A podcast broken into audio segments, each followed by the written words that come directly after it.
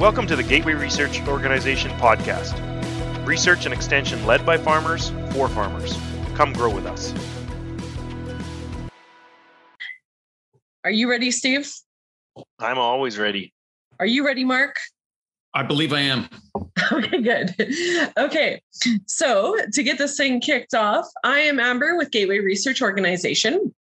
We're a nonprofit association based out of Westlock, Alberta. So tonight we're very excited to have Mark Schatzker with us. He's a well-known writer, and if I remember correctly, played a part in getting Dr. Richard Bazinet to start studying the fatty acid profile of grass-fed beef versus conventionally raised. I've been reading Mark's most recent book, The End of Craving, and I can tell you honestly that it has me looking a lot more closely at what I'm eating and why. And with that being said, Steve, do you want to introduce Mark and talk a little bit about Greener Pastures Ranching? Yes, you bet. Really excited to have Mark here too. Yeah, I mean, a lot of uh, past information. I've I've heard his name lots over the years, and and uh, really excited to to dig into this. I don't have a lot of uh, intro on him. I'm going to let Mark do that uh, himself. I'd like to thank the Gateway Research Organization for being a part of this, and they they've uh, they jumped on board here with us two years ago. Um, we started this up because we thought that the networking was missing. COVID had taken away all our conferences, and the biggest part that I thought was missing was actually the networking with farmers. Because over the years, probably the last twenty years, that's been the majority of my education is just going to conferences and talking to people right that networking was was so missed so i remember i was doing some presentations and seminars where you know zoom platforms and you didn't see the people you didn't talk to the people you were talking to a dead screen and it just was so impersonal doing a, a, a conference. So then we just started up wednesday night networking. It was just networking. We didn't want to do any presentations. We'll just have another topic and another presenter or another speaker and we just have a q&a so that's what we're going to do tonight and uh, excited to dig into some questions with mark here. Um, one of the big things that i think our industry is lacking or is not working properly is the fact that agriculture and food should be connected. And in our society today they're so disconnected right? Agriculture does its thing and the food industry does its thing and nobody really puts them together. So i think that's an important part about this is uh, from an agricultural aspect we need to connect food and and agriculture together. So i'm uh, excited.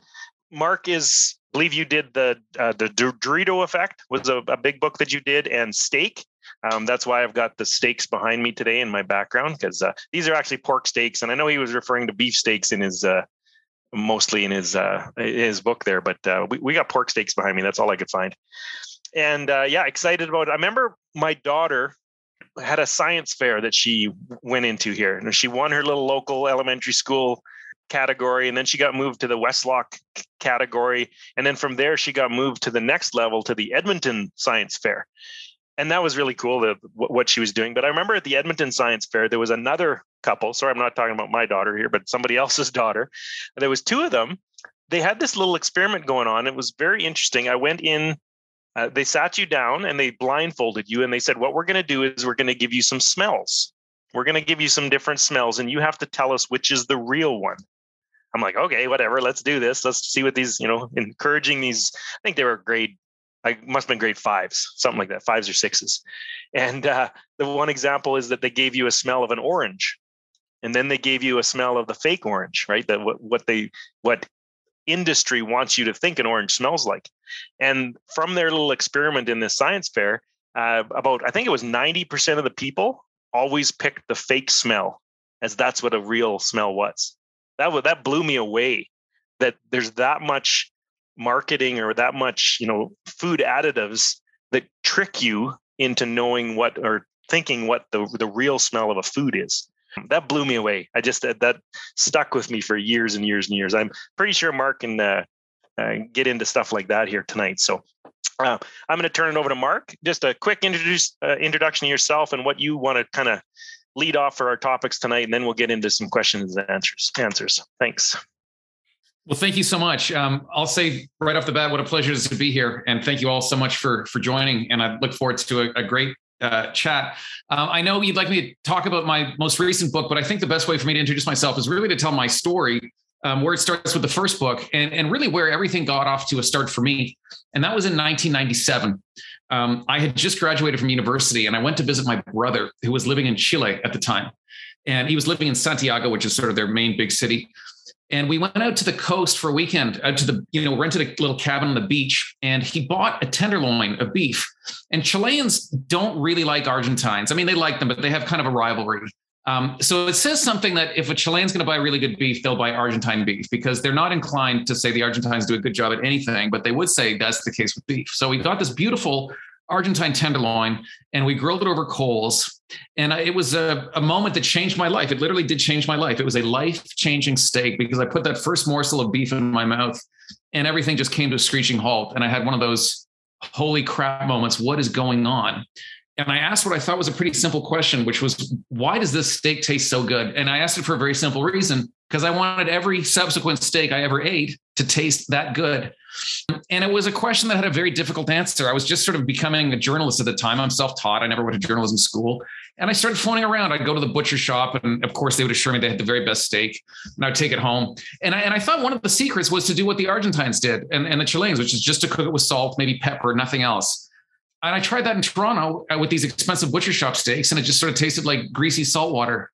Um, so then I started to phone around. I would call the USDA. Um, I would call the National Cattlemen's Beef Association in the United States. And they all said it's all marbling, marbling, marbling, corn, corn, corn. So then I'd go and try and buy the most marble steaks. And it just kept on not working. The more I looked into it, the more I thought there's something really strange going on because beef is kind of our number one. It is the king of meats. You know, we have steak houses, we don't have chicken houses and it's strange because you go to a steakhouse and you ask to see the wine list and it's like a bible and there's different parts of the world. They can tell you what year the wine was made what the grape is. And then you say well where's the steak from? And they say well it, you know it comes in a cardboard box. And that's really all they could tell you about it. Um, and the more i looked into the science and and much of the most revealing science came from other countries countries like the uk or spain uh, where they have more of a pasturing culture. Um, and that's where the interesting meat science came. That's where I realized that there's something much more interesting going on. So that led to my first book, this book, Steak, One Man's Search for the World's Tastiest Piece of Beef. And it was very much just that. I just went looking around for the world's, for the best tasting steak. And what I found is it really comes down to what the cattle eat. And the very worst steaks I ate on that journey were grass fed steaks. And so were the very best. And I think that tells you about how hard it is to, at least in my opinion, to farm properly and to raise cattle as I think they should be raised. And once once you have those great steaks, it's you just can't get out of your head, and um, and you can't go back to anything less. But it also got me asking deeper questions because it, it's one thing to say that steak tastes good, but then you say, well, why did it taste good? Why does food taste good? Did we evolve to eat meat? How does flavor work? How does the brain perceive flavor? Why does food taste the way it does? And maybe the most interesting thing about the steak book was this realization that most of the beef that everyone's eating almost everywhere is quite mediocre. Uh, it's just lost its flavor for the very simple reason that we've gotten so good at producing a great deal of beef for the lowest possible price. Farmers, um, ranchers, don't get paid for flavor. They get paid for how many pounds they can produce. And the cheaper they can do it, the more money they make. So it really is a race to the bottom because they're not being paid. You know, people get angry at farmers and ranchers, but it, you know, people don't pay for flavor. Why, why could we expect them to produce it? So I got to be curious about flavor also for another reason, because I had these interesting insights. I would go and visit farms and ranches and I'd hear interesting things like, you know, you can see this group of cattle, they're the pregnant moms, and they've gone over into this field because they're grazing on clover because clover is rich in protein and they have a higher protein requirement because they're supporting a fetus. But these steers are over in this field and they're eating, you know, brome or ryegrass or something like that. And you think, well, how do they know that? I mean, how do they know what to eat? And, and really, everyone thinks cows are stupid. They're just like these dumb lawnmowers that wander back and forth, but it's not like that at all. When you actually watch them eat, they're very picky. They'll they'll they'll grab a clump here and sort of scan over and then grab a clump there. And you start to realize that their active eating is is probably more introspective and, and takes more judgment there on, on our own, where we just often eat what's put in front of us and don't really question a whole lot about it. So that brought me in touch with the work of Fred Provenza, who's probably somebody you know, and it led to my second book, which is called The Dorito Effect. And that book was very simply an attempt to understand how our food has changed through the lens of flavor because we're all nutritionists. We all talk about protein, we talk about carbs, we talk about fat and vitamins as though this is truly what's important about food. And on a physiological level, that is important. It's the nutrients in food that keep our bodies running. But that's not how we eat food. We experience food. And when we experience food, it is through the lens of flavor. And we never talk about flavor. But that's what cows sense when they eat. And that's what humans sense. That's what all animal sense. And what I learned in that book is that flavor is uh, nature's language of nutrition. We can't sense the vitamins in our food. We sense these, these aromatic compounds associated with the vitamins and the minerals and so forth.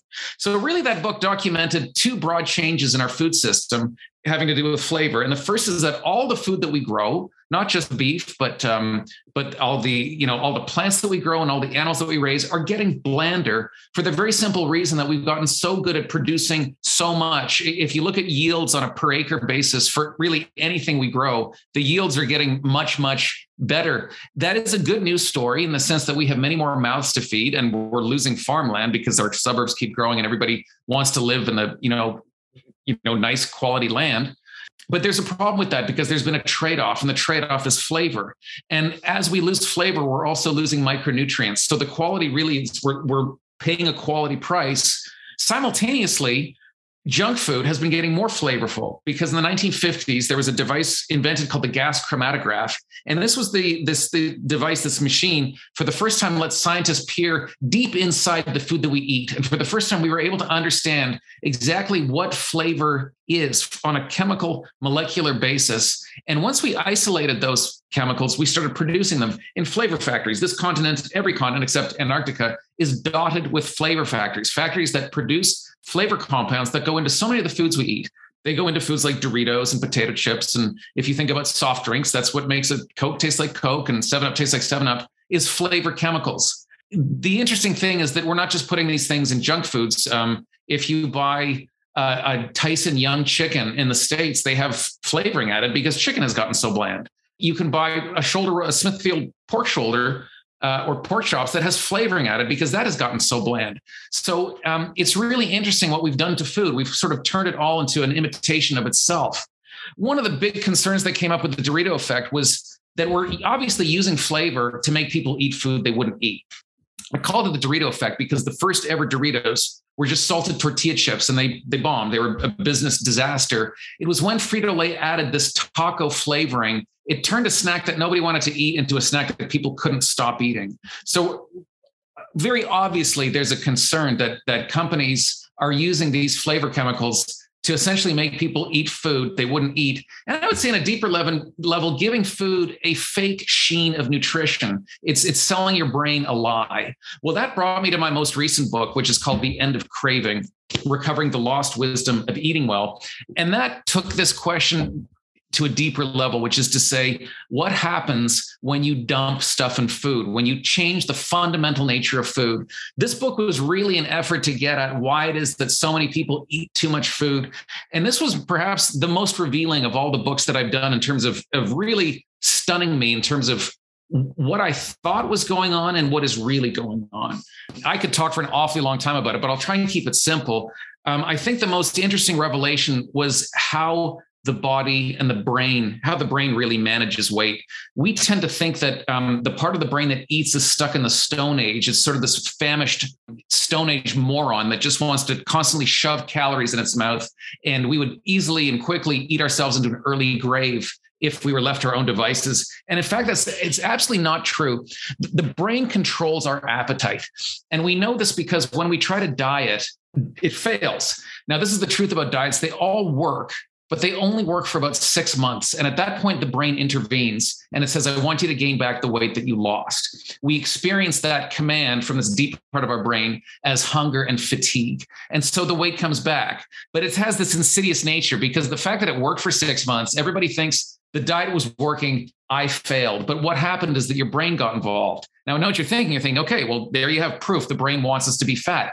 But in fact, that's not true because for more than half a century, scientists have been doing overfeeding studies. They take people, they put them in a laboratory environment, and they feed them too much food. And it turns out it's really, really hard to get people to eat too much food. Um, eating too much food is almost as unpleasant as starving. The first time they did this experiment, they had to do it in a state prison because no, like ordinary people will not put up with the agony of eating too much food. And that makes sense when you think about it, because in the environment in which we evolved in, if you're carrying too much weight, uh, you can't catch your prey, and there's a good chance you will become prey. So the question really became what would make these intelligent an intelligent brain want to eat too much food? And that verb want is a key part of it because when we look at the brain scans of people with obesity they don't enjoy food too much. This is the the stigma and this is what everybody thinks is that they lose themselves they don't have no self-control the difference that we see is not in pleasure. If anything, the pleasure response is blunted. What we see is that they crave food too much. And this is where this sensory tinkering with food comes into play because what we find about the brain is that it's an information engine. What we think of as taste and flavor to your brain is information. Your brain is gathering information about the quality of the food that it's eating. Calories are a big part of that. So Uh, the brain measures that more than once. We taste food as it you know enters the mouth. There's also nutrient sensors in the you know all through the digestive tract. Your brain is constantly measuring. Well, we've done something to food that never existed before. We have changed the sensory nature of it. The best example is artificial sweeteners. Up until a handful of decades ago, the sweet signal in food was very dependable. Sugar equaled calories. The sweeter food tasted, the more calories it contained. Now we live in a food environment where sweetness can mean anything. A sweet signal could mean 200 calories on a Monday. That very same level of sweetness on a Tuesday could be zero it could be 50, it could be 300. So it's not just sweetness that we've changed. We also have fat replacers that we put in food. Nobody knows about them. Uh, the, the fat replacer industry has done a very good job of sort of lurking in the shadows, but we've altered the sensory meaning of fat as I wrote about the Dorito effect, we use synthetic flavorings and we use things like modified starches and maltodextrin for food processing. These are what I call stealth carbs. They have calories, but you don't really taste them. So we've really changed the sensory nature of food. And what we find is that when the brain gets information that is unreliable, the way it responds is, is by being more motivated. It's what we see in the brain scans more desire, more craving, because it's an evolutionary response. If a needed thing becomes uncertain, the response is to work extra hard to get that needed thing, because if you don't, you might not get it and that will if that keeps happening you're going to die so that was perhaps the biggest um, insight was how when we change the sensory nature of the food that we eat it alters our brain's relationship with food and it, it, it creates an aggravated desire to eat but the other thing that i think this group will find particularly interesting was also some research i did into vitamins because um, for about a century, well, not quite a century, we've been adding vitamins to our processed carbs. This started in the 1940s, uh, before the war. It started in the States, but Canada followed suit. Uh, but but we've you know those levels increased, and we also have companies. If you look at breakfast cereals, there's all sorts of vitamins. And I'll be the first to say how bizarre it would sound for someone to say that vitamins could be playing a, a, role here. But I think farmers often understand this the best because when you look at the rations that we feed animals now, especially in commodity farming, if you look at what they call the hot ration, it's generally corn and soy. And if in around 1920, 30, 40, farmers knew that you could feed your pigs corn and soy, but you could only feed so much because you fed too much, they would get the equivalent of a essentially nutritional deficiency. They'd get diarrhea. Their hair would, you know, get messed up, and eventually, I mean, they they die. So that was sort of like rocket fuel feed, but you had to balance that. They went out, you know, all the pork was pastured back then. They went out and they ate alfalfa and whatnot to balance the ration. Well, vitamins changed everything because it meant that you could now keep pigs in what they called dry lot back then and just feed them that corn and soy and sprinkle in the B vitamins. These are the energy metabolizing vitamins. And that's what changed pig farming. We talk about CAFOs, we talk about confinement farming. Vitamins made that possible because pigs no longer needed green feed. We could now give them that rocket fuel feed. And if you look at the growth curves, I mean, it changed everything. That was it. I mean, pastured pork was inefficient. People stopped doing it. So, one of the questions I asked in this book is we did the same thing to our own food supply. We add B vitamins to our processed carbs. It's the law in Canada. It's, it's actually even more strict here than it is in the United States. Um, and we also do it in things like breakfast cereals, incredible amounts of vitamins that we add. And even things my daughter brought home an energy drink from Starbucks that had 200% of your RDA for vitamin B6. Why anyone would need 200% of a vitamin in one drink is anyone's guess, but I guess that's part of the sales routine. So, that in kind of a nutshell is my journey. And I wanted to tell you all of it because I think many different points along that journey probably relate a lot to what you guys do and what you think about. So, I would, you know, love to hear your thoughts and and I hope I can help in answering any questions that you might have. Excellent, Mark. Thank you very much. That was a great uh, start to this. Um, I have one comment to make on that, and then I'm going to turn it over. Amber's got a question or two already we just got back from Colombia we went to the Ete Eco Resort on the north coast of Colombia, and I had the best steak I have ever had in my life. It was phenomenal. I don't know why. I don't know what. It was so tender. It was a tenderloin, obviously, but it was so tender and so flavorful. I was so impressed. I don't know why, but just to uh, add to your Argentina and Chile story there, yeah, that Colombian steak. They they know what they're doing down there. I don't know what it is, but that, that's great to hear. Sometimes there's some countries that are, I guess, behind the curve technologically, and they, they think it's backward. I, I think they're doing it right. I, I was lucky enough to go to Costa Rica a few years ago to do a story on chocolate, and I stopped at a you know little local restaurant one evening and ordered a ribeye steak, and it was it just had that deep. You could tell it was from an older an older critter. It had a it wasn't that tender, but my God, did it have great flavor. Mark, if ever you want a videographer to follow you around to these places, I volunteer. we do have a question question already. So Lynn, I see you. Are you ready to go? Hey, I um when I heard we were gonna talk to you tonight, I watched about three different YouTube videos, interviews with you. Okay, so I hear avoid food additives, avoid processed foods, eat nutrient dense real food. But what about the people who are already addicted to bad food and or they're overweight. You know what's the cure for them? It sounds like the body isn't going to want them to slim down permanently.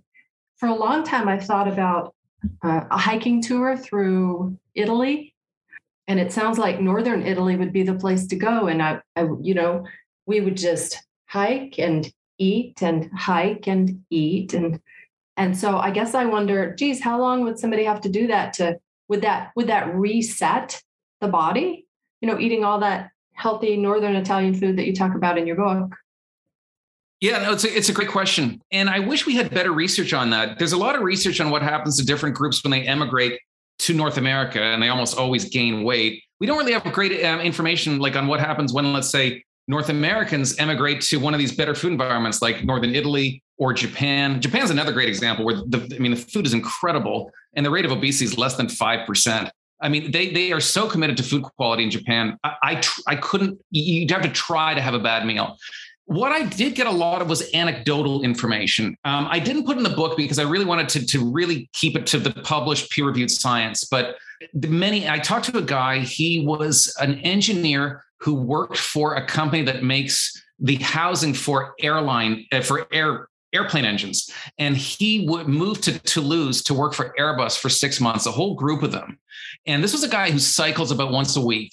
And he said, you know, I knew I was going to gain a lot of weight because I wasn't cycling much in France. And he said the food was incredible. And I mean, you couldn't stop eating because it was so good. And he, and he was afraid to get on the scale because he knew it was going to be a disaster he stepped on the scale and he lost weight. And he said even the, the, like the women were talking about how they couldn't wait to, you know, they're going to go and buy new bikinis and all this because everyone was just stunned. They're like, the food is amazing and we're losing weight. Um, I talked to a guy who's a PhD in, in neuroscience at, at Yale, and he's an Italian background. He spent two summers in Italy and he just raved about the food. And he said the same thing at the end of each summer, he lost 10 pounds. So I think there is something to that I, I, did a podcast today with a guy in California, and he was he had some weight problems, and he lost a huge amount of weight when his kids were born, going on a kind of a crash diet and cycling like eight hours a day. But he said that just wasn't compatible with being a dad. So then he went back on his old diet and gained it. But then he said he read the Dorito effect, and he just started to buy food, good food, but started eating for flavor, enjoying food. And he said the weight loss has been slower, but it's been like a half a pound a week, but it just keeps happening. So I don't want to say this is some, I've proven some new miracle diet, but I do think if you eat, you know, everyone who sort of gets in, involved in this, not everybody, but most people tend to say things like eat real food, don't eat junk food. I echo that. But the thing I would add is to take the approach that the, the Italians take, which is to look at every meal as an opportunity to extract maximum enjoyment, because that is actually your brain performing nutritional calculation. And that's how we were meant to eat. It, you nourish yourself nutritionally, but you also nourish the pleasure part of your brain that needs to enjoy food. So, you know, I would say that is a good idea to do that in Italy. But the key is to figure out how to eat like that over here. And that takes, it's harder work. And that's, I think, part of the bigger battle, which involves people like you who are growing better food. So, Mark, I, I'm going to add to that a little bit. If we're eating for flavor, though, what about all the fake flavors that we're being tricked? How does that roll into this? No, that's a good point. I should have said eat real flavor. Don't eat fake flavor. Eat um, you know, eat the, the, the thing I find so interesting about the food industry is that is that companies work so hard to make food so much of what we eat doesn't taste like what it actually is. And if you just think for a moment and think about the part of your brain that eats, the part of your brain that controls appetite, it doesn't read ingredients it doesn't it doesn't read diet books. The only relationship it has with food is what it can sense. So just close your eyes and think of your brain. All it knows about the food it eats is what it senses like in in the mouth in the digestive tract and that is what industry is working so hard to change. So i would say you know eat real food that richly tastes of what it actually is it's a much more enjoyable experience. It's actually way easier to cook when you're using good ingredients. It's not nearly so hard. You're not trying to figure out what's wrong with your recipe because when you use great ingredients, it just works. But those nine years nine year olds at that uh, science fair proved that everybody would pick the fake flavor. Well, you know, that's so that's what they call orthonasal olfaction. And so that's when you're sniffing it. I think when you actually taste it, I would say the best orange experience is freshly squeezed orange juice. That to me is the best orange experience. Fanta doesn't have anything on that. I mean, you know, Fanta can take a hike. I'll take freshly squeezed. But you do make a good point. Industry is working really hard and they're getting better at it all the time. And that is a big problem. It's interesting because when I did that same test at the same science fair, I actually went against the grain and I I couldn't stand the smell of the fake orange. Like it just oh, it was so disgusting. So that's interesting. Um, next question is from Chase. Chase, are you ready? I get neighbors eggs from a neighbor, chicken eggs, and I noticed they were spraying their yard the other day, and I know Roundup was used. Are those better than getting them from the store? So, sorry, I don't know if I heard right. You you have a neighbor who sprayed their pasture with Roundup, and then and they also have pastured eggs. Is that it? Yeah. That's a good question. Um, and I don't know. I, I, actually haven't looked at that uh, answer in particular. I wonder why they would do that. It seems odd if they're pasturing their chickens just to let them eat what's growing there. But um, I would maybe look for eggs from somewhere else. Okay. Thank you. My comment on that would be uh, years ago, I heard about a herd of goats. So northern or northern BC or parts of BC were trying to clear cut lines, the power line you know, where they put the power line in, they need to keep the brush down. And they had herds of goats going in there that were trying to keep this down. Instead of using chemicals, they were using goats. And this fellow was telling me that he his herd herd of goats went in there, and previously they were, you know, the, the year before they were controlling this this brush with different mechanisms, not goats. Uh, one part of it was controlled with chemicals, and one part of it was controlled with uh, brushing so mowing or, or knocking it, down. And he said that when his goats went in there, they had a, a, a very selective part of where, where they went to graze. They did not want to graze the part where the chemical was used the year before, and they preferred to go where it was mowed or where it was brush cleared. Um, so that's the the year after in a in perennial plants. So it was sprayed last year and the goats could still sense the chemical that was used. I don't know which chemical, but it, whatever they used, the year following, they could still sense the chemical in it. Now, you know, to be devil's advocate here on the other side, I've heard of farmers who say that when they they go out and and make yellow feed, so green feed would be you, you make oats or barley and you cut it for for green feed, so you're actually going to feed that to the cattle. But yellow feed would be when you spray it first, kill it out, dry it down, and then harvest it uh, quickly so that it's uh, in good shape. But it was technically sprayed. They said that the the cattle love the yellow feed. So I'm not going to just you know bluntly say that chemicals were the problem here, but there is the goats definitely could taste the chemical residue from the year before. So species could be different here, but chemicals, I, I, believe, do have an effect on the the taste in in the feed that we're having. I think I may have an explanation actually for that. Um, I talked in the Dorito Effect, as I mentioned, about Fred Provenza's work. And one of Fred's, his kind of founding insight was uh, when he was doing his PhD, he was looking at goats that were eating blackbrush. Um, and he knew the thing that really surprised him was that the, the, the newer shoots, the tender new shoots of blackbrush, he knew to be more nutritious, more protein, just, just more nutritious overall.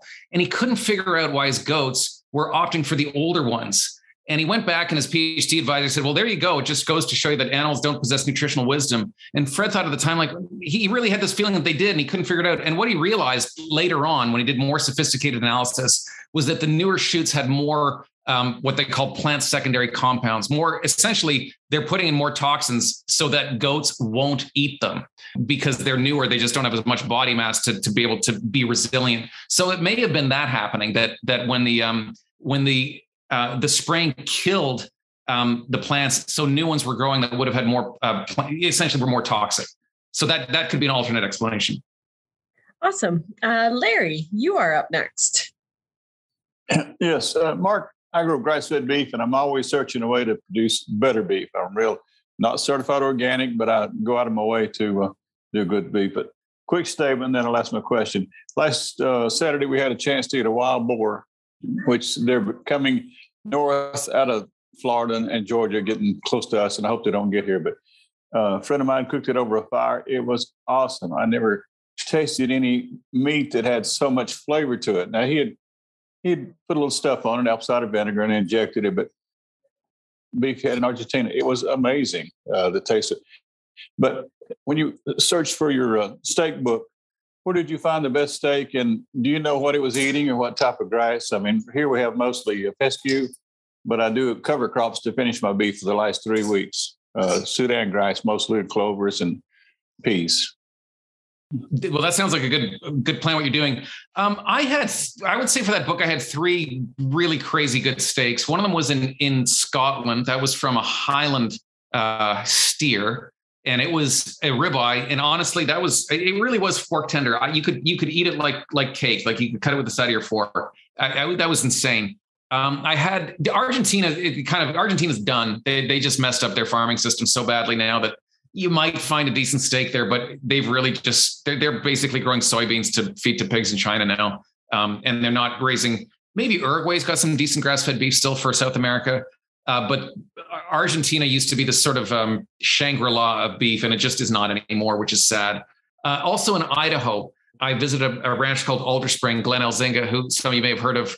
And uh, he's been in the grass-fed sphere for a very long time, and, and he just produces some absolutely beautiful beef. But but you know anybody with so many places and people have the potential to do this and one of the wonderful things about grass-fed beef is that it's like wine. It, it sort of reflects the land from where it comes. So it's all and that's what makes it exciting is that your steak is going to taste different than glenn's.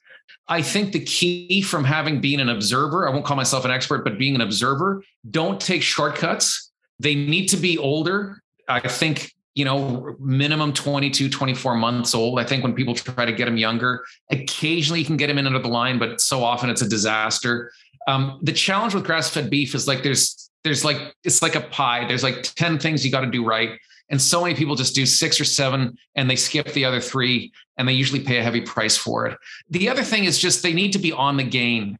Marbling is incredibly overrated because we've figured out cheap ways to get them fat. But when cattle put on fat from eating grass, uh, the result is wonderful. So I would just say feed them good nutritious feed. Make sure they're on the gain. It sounds like you're you're finishing them. You're getting that fat on at the end, and I think that's essential.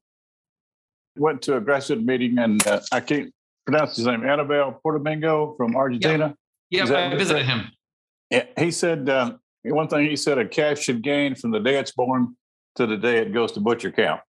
You don't ever want it to get in that state, maybe in the winter where it gets real thin he said that affects the tenderness of that beef. So I'm really concerned with it. My cows come out of the winter like they hadn't been through the winter. We're lucky to have grass in Georgia, but I was impressed with that. I don't want to ever have one that goes through that slow spell. Thank you. That was awesome. Larry, you just stole my thunder there. That's what I was going to say.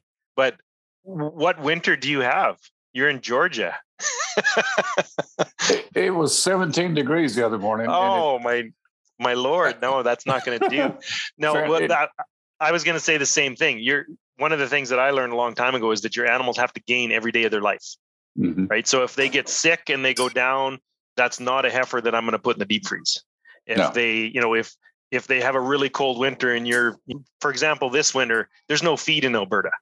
Everybody's short of feed and there's going to be a whole bunch of people out there who are skimping and saving and you know feeding straw and and pellets or something to try and get through this winter because there's it was a widespread drought and there's no feed anywhere. Um, so there's going to be some issues this year with with the flavor of grass-fed beef i believe. But yeah uh, wintertime is a big issue for us because all of a sudden it hits minus 40 you got to keep those animals gaining what I've found on our ranch, I mean, I'm not not that I've done this a whole bunch. I'm not saying that I've done a whole bunch of grass-fed beef, but um, with our customers, what we do is we buy the open heifers. They're a little bit older. They went through the same nutrition as all the other animals, but they didn't get pregnant. So mm-hmm. they ended up gaining better, and we end up butchering them in September. And we've had some really flavorful, really tender uh, open heifers. So they're a little bit older, just like Mark just said.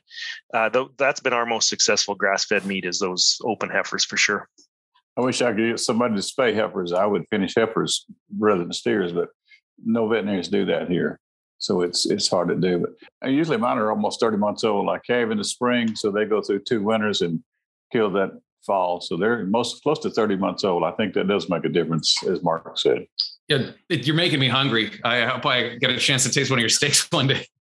Um, you know, the Japanese uh, say that the the best beef comes from a heiferette. Not all Japanese, but that's sort of a belief down there. That's an interesting way to maybe get a bit of age on and and and try to recoup a little value. The only other thing I'll say, just as an observer, is every I visited um, farms and ranches, you know, all over the world, South America, North America, and everyone thinks they have the worst winter.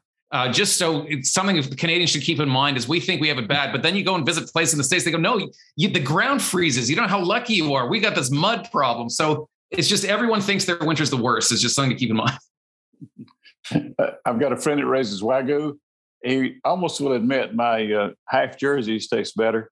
Jersey is awesome beef. If you ever get a chance to eat a jersey or half jersey, um, I've I've heard that, and there's actually genetic relations. I think um, if you look at a genetic map of map of Wagyu, they're they're oddly close to Jersey. It takes three years to finish them. That's what I don't like. He will almost admit, almost admit I feel like that conversation alone could go on for a long time. Um, next up, we have Barbara. We actually had, and I'm going to kind of go off on a little bit of a tangent here because I was very excited to be able to meet Barb in person yesterday. She's one of the people who've been on these Wednesday night networkings for a very long time now, and it's it's the same thing as if I the day that I get to meet Larry or Tom or any of you guys or even you Marshall crew. Um, it was wonderful to be to meet her in person. Uh, so, Barb, if you want to go and ask your question. Yeah, my question has to do with hanging the meat. When I was raising buffalo, we hung the meat. We had a local butcher, so we did field killed, pre sold, and then field killed. And um, and the, the animal went from full life to full death instantly. And the herd came over and everybody said goodbye. And then the guy in the kill truck took the carcass to the meat place, the, the butcher, and he hung the front end for about two weeks and the hind for about three weeks. And the meat was absolutely amazing. Even with an older bull, I I got my last bull I had to take to a kill plant, and he was eight years old, and and uh, the guy had never heard of aging meat, and so I told him, I said, you age this. And I told him how, and I'll give you one of the steaks and you can just check it out. And he said it was fork tender and the best steak he'd ever had. So, what's happened to that? How do we do that? I'm trying to buy some bison carcasses right now, and I don't know where to get them aged because the local butcher says somehow or other there's a rule against aging carcasses. So, I don't know what to do. That's I don't know of any rule. Um, so I'll tell you what happens when you age beef. It's somewhat complicated, but when to to gain muscle, muscle has to be destroyed. Um, and there's enzymes that do that called calpain enzymes. So one of the reasons cattle need to be on the gain when they're killed is because you want those uh, muscle destroying, those muscle fiber destroying enzymes in the meat, because that's what goes to work and, and tenderize the meat. So when you when you age the meat, um, there's there's a, a, quick process of of um, you know the post mortem thing as, as it comes down to temperature, but then this slow process of aging happens where these enzymes slowly break down the muscle fibers. You get the most action in the first 10 days. And then after that, it's, it's, you know, more marginal returns, but the longer it goes, the more tender it will become. It is anaerobic. It doesn't need oxygen to do this. So there's a big controversy about wet aging versus dry aging. And I'm going to sound like a heretic because I'm actually a fan of wet aging. And I'll tell you why, because I love grass fed beef, but grass fed beef or bison has a lot of omega 3s in it. And omega 3s, it's a polyunsaturated fatty acid, and they are hot to trot. They want to react, they want to get oxidized. That when oxidation happens at low temperature, the other, the other word for it is rancidity. So some of you, I've just had too many experiences where somebody had beautiful grass fed beef that was dry aged and it was in the it's possible to do it but it's really hard. You really have to control your humidity and it can get a very funky off flavor. And i've just seen it ruin really beautiful beef. You don't have that problem with wet aging. So i think it can be safer. But whether you do it wet or dry it is the amount of time that it's literally aging um, you keep it at a low temperature um, and it is just enzymes slowly breaking down the muscle fiber so what is wet aging? I don't know what the butcher so, was doing, except that he said he he wiped the carcass down every so often with ACV. Um, so wet. So when you see the carcass hanging, like like on the you know on the rail, that is dry. You know the side of beef, whatever, or even just the loin or something. That is dry aging. Wet aging is when they they cut it down into primals and vac pack it in plastic and let it age in the plastic in in the liquid. You know, and it's there's a lot of purge and all that. There's liquid in it, so it's wet aging. Yeah, we used to have about a ten percent shrink, so people had to really value that we did that. Yeah, you know, but yes, there, yeah, there will be shrink. Yeah, I don't remember that that was available at that time that I was doing it. Okay, well that's interesting. Yeah, thank you very much. Really appreciate Pleasure. it. I was going to add to that, Barbara. It just sounds like your butcher doesn't want to keep, uh, you know, storage for that long. The more animals we can run through the butcher in a in a day, the more money they make. So they don't want you to keep it there for 28 days. They'd rather have it gone in 14, right? So that's the way I'm looking at that so you don't think there is such a limitation as the because there's a really great butcher here that mostly gets their meat their their regular meat from real from uh, the Warburg uh, Hutterite colony. And, and they're the ones that I call to see if we could bring the carcass in and if they would age it.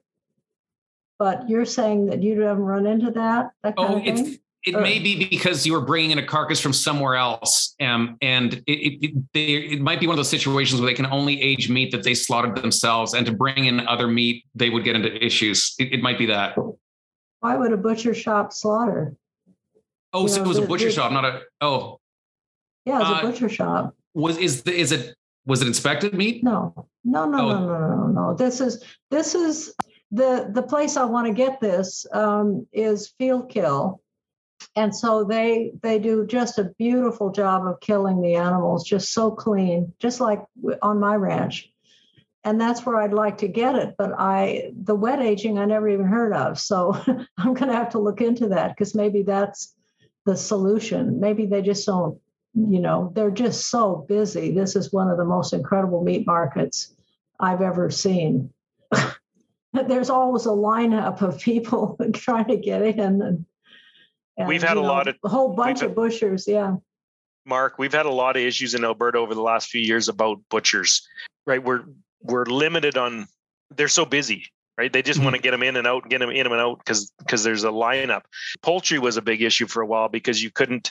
You had to book six months in advance to get your birds butchered, but you've got what 20 week old birds how do you book mm-hmm. those tw- six months in advance? Like that's impossible. Yeah. So lately, or in the last couple of years, the Alberta government actually allowed us to do on-farm butchering if you get a license, and so that's a has opened up some more availability for the you know the grass-fed side, but it's still not a a perfect system by any means but yeah we've had a lot of issues with butchering and they're so busy i mean i was trying to book my pigs in and i phoned in i think july and they said no we can't even get you in in november because we got a space in december. Right? Wow. it's like what? I'm like one of your regulars. How do you not get me in? Like uh, yeah it's been crazy with butchers in alberta so That's awesome. Thank you, Barb and Mark and Steve. Um, the next question we have is from John. He doesn't have a mic. And he says, As a converted member of the choir, I understand what you are preaching. How can we do our own evangelizing against the system that rigs, uh, in brackets, subsidizes the game against good nutrient dense food? Uh, my experience is to lead with flavor. Um, when you tell people why the food is good, like it's healthy or, or it's better for the environment, it, it, people feel like they're going to church or something. It's going to be, and they're like, they, they start to get scared. It's going to be, there's so often this sort of uh, idea that health, health food tastes bad. You, you, get, you get them in the door with flavor, you blow them away with flavor. And then you say, it's better for you. It's better for the critter. It's better for the environment, for the planet. And it's this, and then they, and then they become evangelized themselves because they, they see what a win-win-win it is. I, I would agree. It depends on the person okay, th- this comes back to a salesmanship, and and I don't like salesmen, right? A, a, salesman that comes to me, if they can sell me something, they're good because I'm I don't trust salesmen. But when it comes to meat, you also have to be a salesman, right? You have to tell them why, right? You got to give them all the pros. We're better for the environment. It's it's a healthier product. You're going to have less sickness in your future. I mean, there's all these different things that we can be the salesman. it, it, it's a human resources issue more than a product issue, right? People got to trust you as, a supplier of protein into the industry. They have to trust you. They got to know you. I mean, advertise yourself more than your product because they have to be able to trust you before they're going to even, you know, think about buying your your meat from you. So, uh, yeah, it's again, it comes down to to selling. It's a salesmanship thing you know, it's it's a big thing to sell on. Like it, it's really hard to get people to change the way they understand food. But there really is it really is a better value. I would rather for dinner, I would rather have a good ground beef patty with mashed potatoes and a salad than a bad steak. And that blows a lot of people away. But when you taste what really good meat is like, I mean, that's a no brainer. But it's it's it, you know, if you think how far gone a lot of people are, like oh, you know, I was talking to somebody during the pandemic, and everybody was you know, working from home. And this guy said he had, he was like an executive. He had an assistant who didn't even know how to make a sandwich. Like the guy didn't know how to make a sandwich. This is how out of touch a lot of people are with food. So it really is, it's a long, slow process, but, but change does happen.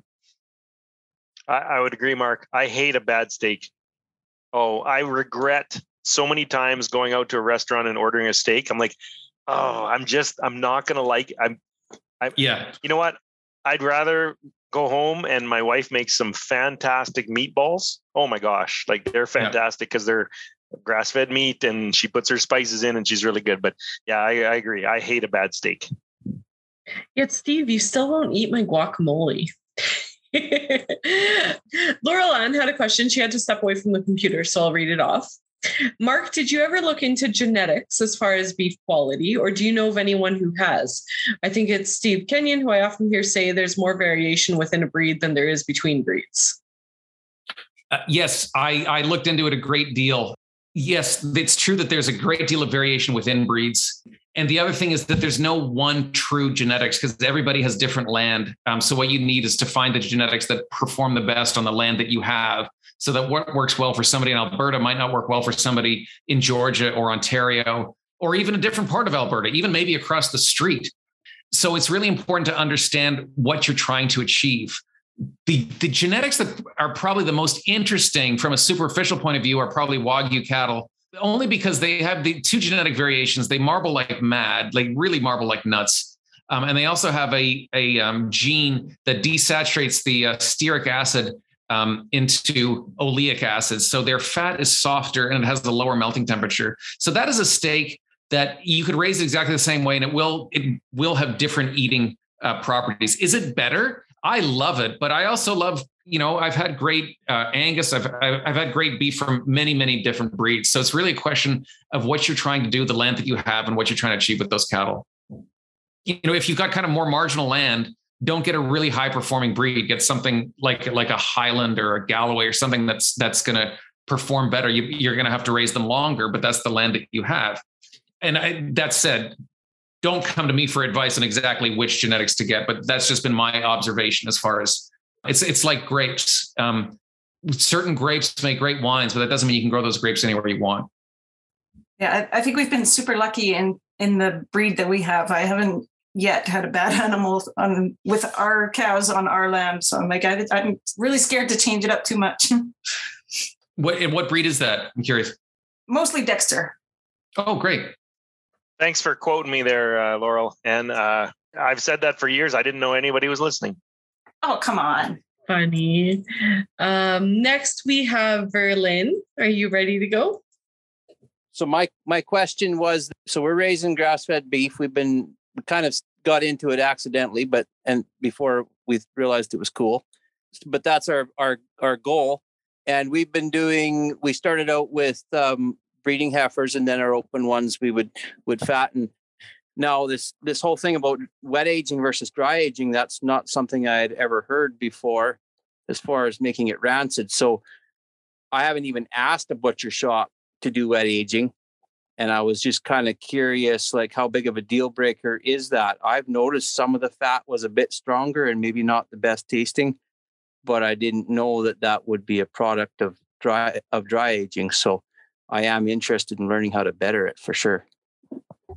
I mean, this has been my experience. Like I said, it's sort of heresy in the steak world because everybody's obsessed with dry aging. I'll tell you why I think dry aging is a big deal is because it's all steakhouses and butchers can do to differentiate themselves. So everybody's buying commodity beef. And one guy's across the street from the other guy, and he goes, "Well, what I want to, you know, I want to sell my steak for triple the price for someone driving a BMW. What do I do?" So they say it's dry aged. Um, so dry aging just has this this mystique to it. But I have I've done so many experiments, taken you know loins from from the you know two sides of beef from the same critter, and one is wet aged and one is dry aged. And I'm telling you, the wet aged beef is better. Um, the big problem with dry aging is, like I said, especially with grass fed beef, is the rancidity. It's these omega threes, and you just get this this flavor. It's like like like a like a wet dish rag or something. If, if you've ever left butter out too long, it can get that that off flavor. It's possible to do it right, but I've just seen too many disasters, and I think it's so unfortunate when you have such beautiful beef that has an off flavor, and it's a deal killer for for customers. They just don't want beef that has that funk on it. So I'm a fan of wet aging. I think it's a more reliable way to get the beef aged. I think uh, well, us here in Alberta need to think about that more because I'm I'm I've not not really heard of wet aging either. I'm going to go talk to my butcher uh, uh, this summer and see what they can do. Great, thanks, guys. And next we have Larry. I told you I wasn't going to talk tonight. Uh, Mark, the, I, am big on minerals. I feed my cattle sea salt and uh, hope to do some biochar soon, but not to do minerals. Is minerals have an effect on the flavor of beef? That's a great question. Um, I presume it does, but I, I, the question is why and what capacity? Is it, is it the mineral lick or is it the mineralization of the soil and the effect that's going to have on the plant and then the compounds that that plant produces? I have a feeling it's all the above. And I don't know of any research that's been done to actually pinpoint that. Um, so I'll be interested in your experience uh, to see if you notice a difference. I don't eat anybody else's beef except mine. I went to Ruth Chris one time and ate a hundred dollar steak, and it it just just tastes like corn. So I won't do that yeah. again. But don't do uh, that. but minerals, I think, is part of the nutrient dense density that we need in our meat and our vegetables too. I believe everybody knows we do composting. We do commercial composting for organic gardens, but we found out that the leaves that we compost are full of minerals, almost like azurite uh, minerals. And I think minerals are a big part of, of what we're missing in some of our food. Thank you. I would agree with that, Larry. I think the mineral content or you know giving minerals to your animals and vitamins to your animals it can't be right at the last minute either right it's got to be a you know what you're giving now is going to affect your animal six months from now because when i'm looking at it as a custom grazer it's the health of that animal not necessarily the mm-hmm. finishing product, but the health of it. If you're giving minerals now, six months later, they're going to be a lot healthier. They're going to do better. Um, if all of a sudden you're into a wreck somewhere and you, oh, we we better give minerals, it's too late, right? You got to be proactive on that for sure. Now, to co- totally contradict myself on that, I was told uh, quite a few years ago that if you feed extra salt uh, to your animals. I mean, for me, it was pigs because I'm doing grass fed pigs. Extra salt to your pigs right before butcher, the meat's going to be tender. I have no idea if that's true. Maybe Mark can help us out with that. Is there any substance to that whatsoever. Um, I've I've also heard the same thing for apple cider vinegar. I've heard it for all sorts of things. So I, I can't see why that would be the case. The only thing is if you feed extra salt, it's going to make them drink more water, and I can't see why that would make the meat more tender. It was actually our butcher that told us that a number of years ago to to feed the extra salt. I'm glad, Steve, that you brought that up because I was going to be like, I don't know. Our butcher said, uh, I don't want to change it though because I've been doing it for so many years. If I just stop doing it and all of a sudden my pork comes back not being tender because of it, I don't want to stop. It's like that experiment you don't want to do. Better safe than sorry. How do you get them to eat more salt? I mean, my cows will only eat so much. Oh, it, with the pasture pigs, we just put it in the in the grain supplement. So they already Okay. have they already have a mineral mix all year long. It's it's put right in with the grain supplement. I mean, they're on on pasture, but we give them some grain because we have a short growing season and we just can't get them to wait quick enough without a little bit of yeah. grain. And then right the last week, I add extra salt. Like I buy an extra bag of salt, or it's usually a fortified salt, so there's some other minerals in it too. But I just, not to mention, there's already salt in there. I throw extra in every bucket in that last Yeah. week. That makes I don't know if it's working, but I'm scared to stop. yeah, don't, stop. You know, it's like my apple cider vinegar. I've done it so long, and I've got two vets that swear by it, retired vets, but I stick with apple cider vinegar. It's an added cost, but I think it pays off. So we're in trouble this year, Larry. The apple harvest last summer in Canada was terrible. I phoned my apple cider vinegar dealer this this spring to see what we can get in. He says we've got none. You get no apple cider vinegar this year at all. So uh, we're in a little bit of trouble here. We're going to go with a different product that he suggested that it's kind of a probiotic thing that see, he says is supposed to do the same thing. But yeah, there's no apple cider vinegar in Canada this year. I can ship you some Georgia moonshine. that for me or for the pigs? It'll make you tender. You guys are funny. Uh, next, we have Christeva with the Ethical Agriculture podcast. So, we actually were able to do an interview with her a while ago, and she's fantastic. And I'm looking forward to this question. You ready to go? Sorry, with the wet aging, I'm just wondering, do you not have any concerns about your meat being wrapped in plastic? Like I tend to try and avoid using plastic close to food whenever possible, which is almost impossible these days. But yeah, I it's kind of like the I stick away from sous vide. To me, that's not cooking. Plus, I don't want my food food touching that much plastic. I just curious about your take on that. Yeah, it's a good question. I, I'm not.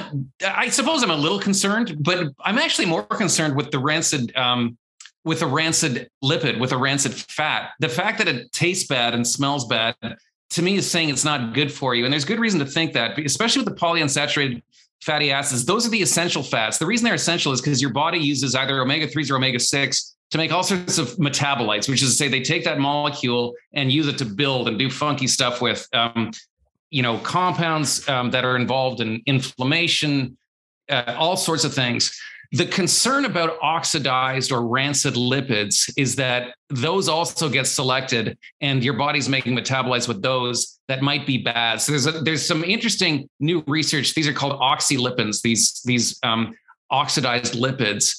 And the feeling is it's not good for you. And the reason they smell so bad and have this off-putting quality is because they're not good for you. So there might be something to the plastic, but I'm I'm even more concerned by something that kind of gets this visceral, like, ooh, I don't want to eat that um, reaction. And but have you found like I haven't found that in any meat that I've hung or or had hung. It generally that's the 10% that of weight drop that gets cut off, is it not? No, well, Have you had a not in my winter? experience. And I've talked to so many ranchers who've had the same problem. And it might not happen every time, but even if it happens to one in 10 carcasses, if it if you've got if you're selling somebody a New York strip steak and it's got that rind of fat on it, and that has a very displeasing off flavor. I mean, you're charging a lot of money and customers are not happy. And and one of the big problems for grass-fed beef, especially earlier on, is there were so many quality issues. It got a really bad reputation. It- a lot of it gets, gets put in the ground as well. They'll, they'll, you know, they'll cut off some some trim and they they put that in the trim that gets ground. So then you've got ground beef that's got an off flavor problem. So I'm not saying it happens every time, but the problem is when it does happen, it's it's a deal killer. Oh, okay. Thank you for your uh, response. Pleasure. Lynn, you are up next. So, um, in one of the podcasts I listened to, you mentioned something about. Um, well, I mean, I I guess I'm a super taster as far as rancid is concerned. Mm-hmm. So if you feed me flour or even rice that's been on the shelf for too long, it tastes. You know, I can taste that it's gone off the mm-hmm. the fats, the oils in it, and stuff. So, is there a job for me somewhere? yeah, some people are certainly sensitive. I find I'm sensitive similarly. Um, you find it too with things like olive oil. Um, oh, yes. If it's if it's sitting around for too long, it starts to get like, kind of that paint thinner aroma. Very faint, but but it starts to creep in. It's just not pleasant at all. Yeah. So you're saying I should be a food writer? sure. no. So Lynn, I'm curious about how sensitive you are because there's so many foods that have changed in the last, I don't know, I'm going to say five to 10 years. You know, my, my family alone, we've had issues with gluten, right? I've got a, a, a, a niece, I've got a cousin, uh, my wife, myself, all of a sudden can't eat gluten, right? Mm. What has changed in the last, you know, 10 years? Um, I, all of a sudden we're having issues with milk, right? We, I just listened to a talk by uh, uh, Julie Van Rosendaal, who uh, she's the reporter that talked about the I think they called it Buttergate, how butter has changed. Mm. So the dairy industry started using a lot of palm oil in their rations, which changed the milk, which changed the consistency of the butter, which changed everything, right? So w- there's so many changes in our in our food industry that is after the agriculture industry right mm-hmm. like maybe maybe there's your their your job you need to be going testing all these different foods and if you can smell the difference in them maybe we can get something out of it but i'm mm-hmm. just uh, shocked at the diff the changes in our food in the last 10 or 15 years i think there's a big issue there uh, mark you got anything to add to that Oh well, only I'd say those changes. It's it's been an ongoing set of changes since really uh, World War II. Uh, the, the, changes in our agricultural system, it just it's just been kind of at a galloping pace, and uh, and it's also like that frog slowly being boiled. Um, I wrote about the Dorito effect about how much chicken has changed, and I would say most people really don't know what chicken tastes like. Um, it's really only the old timers. Um, I got a great chicken, uh, like an heirloom chicken from a farm, and I gave it to my dad. You know, my dad was born in 1933, and he said I haven't tasted chicken like that since before the war. So it's uh, it change has been happening for a long time. I actually have a question. So I was I was thinking about this as I was reading your book, and I had um, nacho chips and guacamole for dinner tonight. And I'm sitting there and I'm I was thinking about how if I'm eating real food, once my brain says, hey, you know, I'm good. I, I can stop. But with, let's say, Dorito chips or nacho chips or something of that nature, I actually have to like force myself to stop eating them because it's like you want to continue even after they no longer really taste good because you've gotten through that first like in your book you you mentioned how with sugar water you know you'll you'll like it for the first little bit but then you won't want any more of it can you talk a little bit about that and maybe what has happened to our food like nacho chips that make it so that you want to keep eating even though really it doesn't taste good anymore you know, when we talk about the pleasure of food, the, the, word we tend to use is delicious. And it's an interesting word because it means different things at different times and different foods. I find things like Doritos or potato chips are really interesting because when they're stuck in front of us at a party, we start to eat them and you get into that kind of repetitive routine where you can't stop eating them. And we've all been there. And some people say these foods are really delicious. And I kind of challenge that because they always, they only seem delicious. It, that sounds weird. What the hell am I saying? When you start to eat these foods, you put in your mouth, the first thought you have is, I want another. So it's very much a food around wanting. It's a food that's all about desire. But you'd never stop and reflect on a food like that. Like nobody ever says, like, I'll never forget that bag of chips I had in Paris on my honeymoon. Those foods never really move us, they never really transport us. Whereas if I think of that steak I had in Argentina, I still think on it and it, it, it, it sort of carved itself in my memory. A really good fruit can do that. If you think of like a, a peach that just at the perfect moment in July when it's just absolutely perfect, it's not. A, it, so one of the things I also notice it's foods that you eat quickly versus foods that you eat slowly. And I find really good foods instead of speeding things up, they slow things down, and you sort of become the passenger, and like the food takes you on this journey.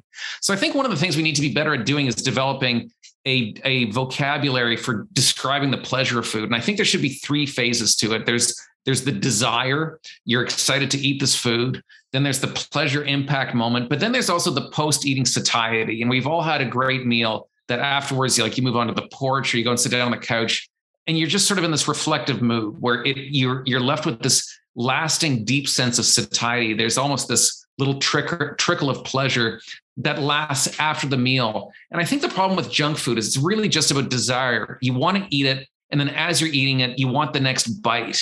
Um, and it's a really, it's a cheap thrill. It, we've all gotten caught in the trap, but it's not, it doesn't really, you know, nourish the soul. It just makes you shove food in your mouth. See, and Mark, there's where I come back to, is it an addiction? Right? Do the, the the companies are learning. They're getting so smart. They're getting more flavors and more products and more additives and preservatives that actually cause you to addict something right? Like you're addicted to it. Like oh man i got to go taste another mcnugget. I just i'm so, craving mcnuggets because they put something in there that that causes you to you know desire it more. So is that a a product they're adding or is it actually a flavor or a nutrient? You know i, I can't see it being a you know lacking nutrients no, it's I would say it's the flavorings they're adding. The word addiction to me is tricky only because people who are struggling with addiction that is just so much worse than eating a bag of chips. I mean, it, it's a it's something that not only destroys single lives, it can destroy families. But what I will say are there are similarities. So if you look at a brain scan of somebody suffering from addiction, it's not about pleasure. A heroin addict and alcoholic, when they're craving the heroin or the alcohol, they say it's the one true thing they love and they think it will bring them pleasure, but it doesn't. Um, and, and the pleasure has become drained from the experience. And that's what we see with obesity is that people, like I said, they don't enjoy food so much anymore, is that they crave it. But I also find these foods, like Doritos are a good example, where I think it's a little glimpse of that, where you're you're in this repetitive mode. Like we've all done it where you're at a party and you get that stupid seasoning on your hands and you're like, I'm done. And you go and wash your hands. And like five minutes later, you're eating them again. You're like, what the hell am I doing? So there is this, I will agree that there's this glimpse of that happening.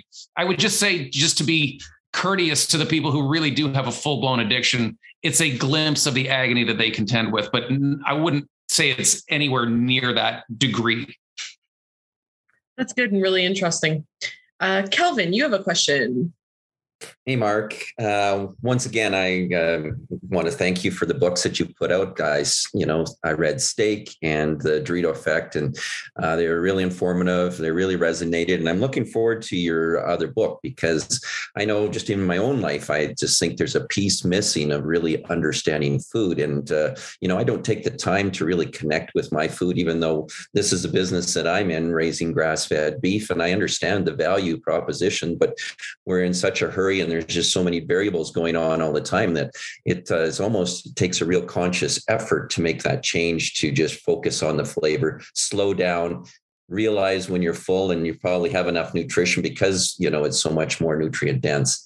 I guess my question is is uh, around the future of where you you know the food scene itself. I mean we've seen some changes where grass-fed beef has become more popular and it's driven by you know whether it's an environmental whether it's nutritional or uh, you know animal welfare and that kind of stuff is gaining popularity. But when you get in times of turbulent times like this where we've got war and so many other things, financial crisis, inflation, people, you know, don't want to spend a lot more money on food. Do you see the, you know, are you seeing a shift? And where do you see the future going? Because when it comes down to brass tacks, a lot of people choose based on price at the end of the day. And these scientists, it appears, you know, they've done such a great job of incorporating all these artificial flavors at a cost that is perceived to be less you know, and uh, and that. So, just uh, wondering if you've seen the shift and what the what you see for the future, and a um, couple other things. Who's reading your books? And are they any people of influence that are looking to take this information that you're presenting and make another change? I know your book will make a change, but you know, what ripple effect do you see coming from it? So I'll answer the second question first. I mean, it's interesting. Lots of people read them. I get all sorts of interesting emails from all sorts of people. I hope more people of influence will read them. The real problem we face, though, is that most people in the world that we live in don't take kind of a deeper look at things the way many of the people uh, here do. People seem to want really easy answers to complex questions, more so than ever. If you look at some of our cultural discussions, if you look at politics, things are becoming so inane and there's such an almost an intolerance for nuance or complexity. Everybody wants things to be simple. Something's good or something's bad and they don't want to see the the often entangled way different things influence that there's downstream effects that people often don't anticipate. So i think that's one of the real challenges that there's less of an appetite than ever for people to be curious and to really want to get to the bottom of something. What they really want to do is kind of join a tribe and throw stones at the other tribe and say we're right and you're wrong. And i just see that playing out in nutrition and politics in culture everywhere and it's dangerous and it's corrosive and I, and it needs to stop and i don't know how to get it to stop as far as food and what is the direction food is going, I think it's going simultaneously in two different directions. We see things like like so-called plant-based meat, which is just the the dumbest phrase ever. I mean, grass-fed beef is plant-based meat. It's meat that comes from animals that eat plants, and it actually has many of the characteristics of the plants that the animals eat. If you look at like this Beyond Burger or the Impossible whatever, they've taken all the plantness out of it. It doesn't have the fiber, it doesn't have the phytonutrients, it doesn't have the richness so they call it plant based. I mean, it, so Coca Cola is plant based, then so is a Dorito. So I, I find that very disingenuous. But the problem is we have a kind of culture where everybody's been um, indoctrinated in this idea that cattle are evil. So everybody sort of gives these things a standing ovation. They think like, you know, Silicon Valley's done it. And all we've done is just minted a whole bunch of new billionaires. That said, I think there's a simultaneous movement that is aware of that and is more interested and has more faith in the complexity and depth of nature as far as price goes, this really is a question of education because I would say if you're on a budget, and I'm on a budget, I've got three kids, buying better food is actually better because it's it really is cheaper. This someone got this idea out there that processed food is cheap. It's not cheap. I go to the grocery store, the stuff that comes in a package is the most expensive. If I buy crackers, if I buy cookies, I mean, for even that's not, not even that junk foodie. But the stuff that is packaged that someone else has made is more expensive. Food that you make yourself. If I get stuck in an airport or something, like I, I hate fast food, but if if you're stuck and you have no choice to eat it, it's not cheap. If I were to take my whole family to McDonald's, it'd be like 65 bucks. I can cook a phenomenal meal. I can buy a great bottle of wine. I can invite you over to, and we will eat a great meal for $65. It might not be ribeye steaks, but I can take a great pork roast. Um, I can take a rump roast. There's a lot I can do. If you if you want to cook for value, this is why quality meat makes a difference is because you can just take little bits of it and use it to make a stew or as the base for a soup. If you really want to stretch your dollars, buy quality ingredients and learn how to cook. But that's a tall order. Most people are just too lazy, and that's the real problem that we face. Yeah. Yeah, I agree. And that's the thing. We're in a society of convenience. And I know even in our business, it's about, you know, trying to get our food to the consumer in the most, uh, you know, practical practical way that they can, uh, you know, consume it quickly or easily and without a lot of preparation, because that's just the mindset of so many people. But that said, and you know, I, things and, are changing. Um, I know a guy yeah. in the states who just launched a grass-fed, uh, uh, uh, some really quality ice cream that comes from grass-fed dairy. So, so you know, slowly things are changing. So I hope it will continue. I'll add to that a little bit here. Um, one of the simplest and most powerful books I've ever read is actually uh, Food Rules by Michael Pollan. I'm sure you know that one, Mark.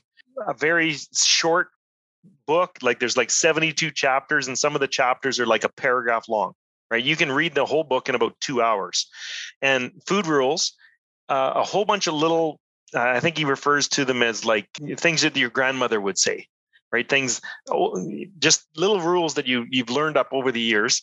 And if you followed six of the 72 rules it, you would go a long ways to eating healthier. Like the, the one that really hit my family um, I, I, got my kids to, to say it is never uh, every meal you have to have five colors right? It was really easy for when my kids were, were young. Okay we need to have five colors in our meal. What do you guys want? We're going to have you know uh, hamburgers potatoes what else do you guys want well they would say well how about cucumbers carrots and peas right there's our five colors i told them that uh, you know ketchup and mustard don't count um, so those colors didn't work but there's just so many so many rules in that book that that made us eat healthier uh, if anybody's interested, that's a really interesting book to to read as well. So awesome. Um, next we have Brendan. Are you ready to go, Brendan? Yeah, sure am. Thank you. Uh, thank you, everybody, and Mark especially.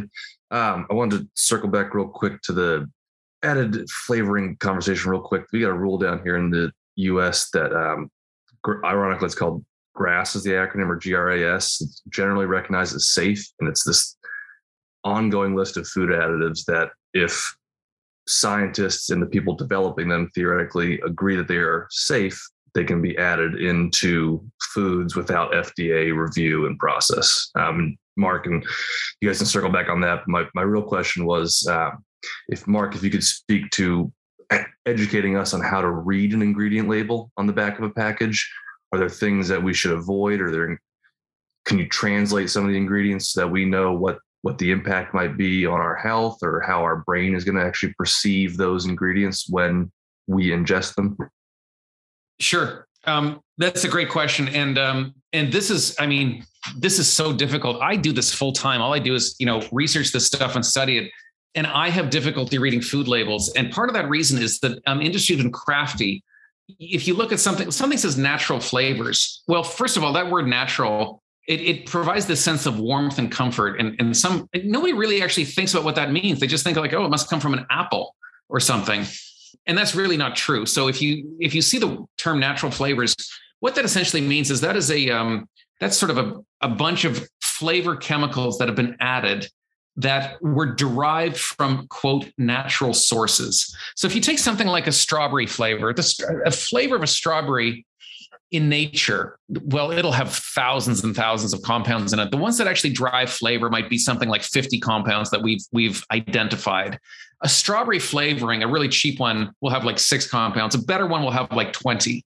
Here's the problem: if a if a company wants to get that strawberry flavor to put in like a soft drink or a yogurt, well, to get them from strawberries is just too expensive because strawberries cost a lot of money. So they'll say, okay, well, let's get like 12 of them and make a sort of sort of decent strawberry flavor. Well, we can get one from lawn clippings, and we can get one from like a tree bark, and we can get one from um, sort of a um, byproduct of the forestry industry, and we can get one from a yeast and even one from a genetically modified yeast. So what they do is they find all these so-called natural sources that they pull these chemicals out of, and they'll they'll pull them out using quote natural means like distillation or a centrifuge or burning or something like that.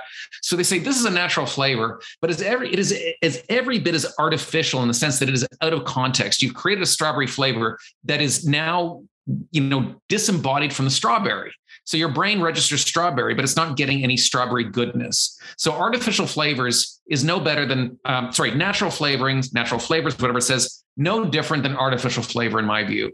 It gets even more complicated though, because one of the things I wrote about in, in the end of craving is a, a family of additives called fat replacers. And these are kind of like the fat equivalent of an artificial sweetener. They create the rich sensation of calories in the mouth, but they deliver just a little dribble payload of calories to the stomach. Maybe this is a good idea if you've got a really dumb brain, but it's not a good idea if we have smart brains and we have smart brains. Here's what's interesting about the fat replacer industry: the artificial uh, artificial sweetener industry has been big on branding. We know brands like Equal and NutraSweet; they're right on there.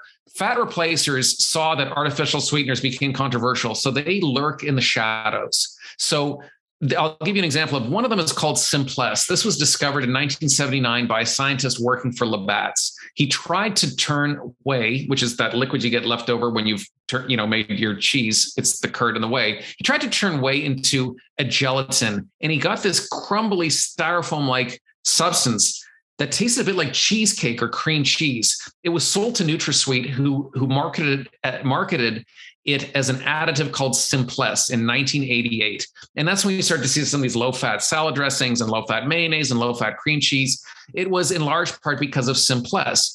What, how did Simplesse do this? We don't sense fat through a taste receptor like we do salty, sweet, bitter, umami, sour. We sense it with the trigeminal nerve. We sense it with feel. That's why fat is like slippery in your hand and it is in the mouth too. It's a, it's a feel thing. So the way Simplesse works, it's called a microparticulated protein. There's just billions of these tiny little balls of protein that mimic the sensation of fat in the mouth. But all your stomach gets is a little bit of protein. Well, here's what's interesting about Simplesse when you look on an ingredient label, you never see the word Simplesse. You never see microparticulated protein. It's called something like milk protein or whey protein. And that kind of sounds innocuous. You're like, oh, that sounds like it came from a farm. It's like there's a bit of concentrated whey or something. So they do this with all these fat replacers. It's called having a clean label. And you'll see if you look at the industry brochure, you'll see this has got a clean label. So there's a fat replacer called Cream Fiber 7000. And this is a fat replacer designed for muffins.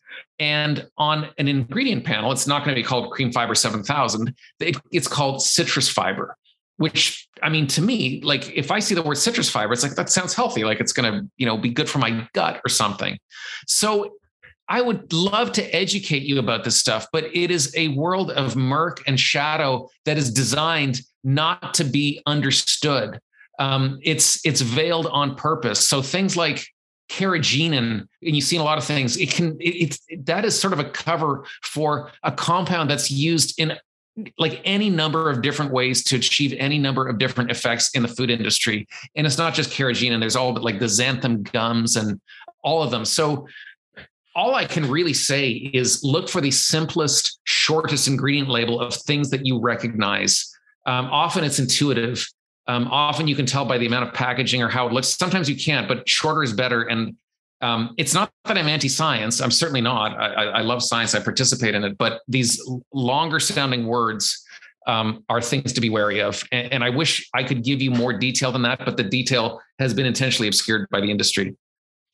Yeah, reading labels just blows me away nowadays because you don't have a clue what's actually in it. It, it. They misguide us so much, and I just want to break it all down and tell me. Um, in uh, Michael Pollan's book there about the omnivore's dilemma, he talks about you standing around the grocery cart now, trying to read the the labels and figuring out what's what in there is going to kill you. Um, it's just an amazing uh, dilemma that we've been in now because they can, they can't describe they can't tell you exactly what's in there because they, get away with it. They work around the system to to avoid what's actually in there. That drives me nuts now. I don't know. I don't know how to solve that but i i'm frustrated by it. And you'd be amazed at, at what you're actually consuming. If you think, for example, if you go to Tim Hortons and you get a hot chocolate and they put that cream topping, you think it's whipped cream. It's it's actually not whipped cream. If you look at the ingredients for that, um, there's no whipped cream in there. There's there's a little bit of milk powder, um, and there's every. I mean, it's, it's like, like 20 different words long. Uh, like it's it reads like a PhD. Um, and it's it's all over the place. Um, it's designed to fool your brain, and they're getting awfully good at it. I have a question on exactly this. So, one of the things that I've said for a long time is people will ask me, Well, what type of eggs do you buy when you go in the grocery store? And I go, honestly, as a farmer, I know what the labels are supposed to mean. I get it, but I go and I'm like, I have no idea which eggs to buy because free range versus omega 3 added. And actually that's the question that i have is um, in your book the end of craving you talk about the vitamins that have been added to flour. And now i see you know there's a lot of omega 3 added to eggs.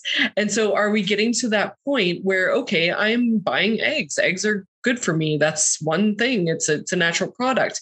But is are we getting to a point where even the eggs that we eat because they have added vitamins or fatty acids in this case you know is is that an issue or do you see that as being an issue going down the road? Well eggs typically like um a normal kind of egg from a chicken that's been eating the stuff chicken's supposed to eat will have omega 3s in it. So that's less egregious. I mean, if you look at the, the vitamins we're adding to, to flour, did they say, oh, we're, we're replacing what's been lost in processing? That's not true. It, they're not replacing. It's, it's, it's a totally different nutrient profile. I would just rather people fed birds more whole ingredients than just these sort of nutritional additives. Um, and I wish, I wish they would do that. I, I'm lucky enough that I can buy eggs I think it's from a group of uh, like a Mennonite cooperative, and it says that they're on grass, uh, and they have a richer looking yolk. So I think that's a better alternative. The best, of course, is if you know a farmer, you can get them direct. That is the best, but not everybody can do that. Anything to add there, Steve? Yeah, I'm actually going to add to uh, a comment in the chat right now about how why does Amber Kenyon have to buy eggs? One, uh, we had some chickens for quite a few years. We've had a few chickens uh, predators seem to have uh, got them. Slowly they disappeared. We actually moved and we left the chickens where we are at our other place. And uh, because our dogs were no longer there, we slowly lost all of our chickens due to predators. And trying to keep a dozen chickens over the winter when you don't live there is quite difficult. So now all of a sudden we have uh, chickens in our laundry room And uh, this is not like my wife said it would be a good idea, and I don't think it's a good idea. But we do have chickens in our laundry room right now. So uh, the idea is if you get them in May, they're not producing eggs until September, October, November. So she wanted to get them early so that we could have eggs for the summer. Um, but yeah, it's proving to be very annoying at night where during the day when the chickens are causing a lot of ruckus in here. So come on now, your dog is worse. he's he's more noisy than the chickens. Um, that's all we have for questions, and we're actually out of time here, guys. Man, this has flown by. Um, I do want to say, Mark, do you have any last statements or anything that you'd like to make? Anything to encourage people that are going to be listening to the podcast or the people that are attending here today? Um, just uh, keep on doing what you're doing. It's it's great to have this level of interest, great questions, and and you know, food producing food. I think is one of the most important things we can do. So the people that have the right values and are committed to doing it the right way, it's incredibly important. And I thank you for what you do, and I thank you all for for having me here. And it's been a great pleasure talking to you all. Awesome, thank you, Mark, so much. I really appreciate having you here. Uh, don't forget uh, Mark's books, The Dorito Effect, Steak, and The End of Craving. Make sure you go out and uh, get a get a copy of each one of those. They're they're great. And I am I can't wait to go back to Colombia and go back to that place to have that steak again. I I feel your pain, Mark. I just oh I just can't order a steak at the local restaurant here anymore because I just had the best steak in my life. So I'll come with you.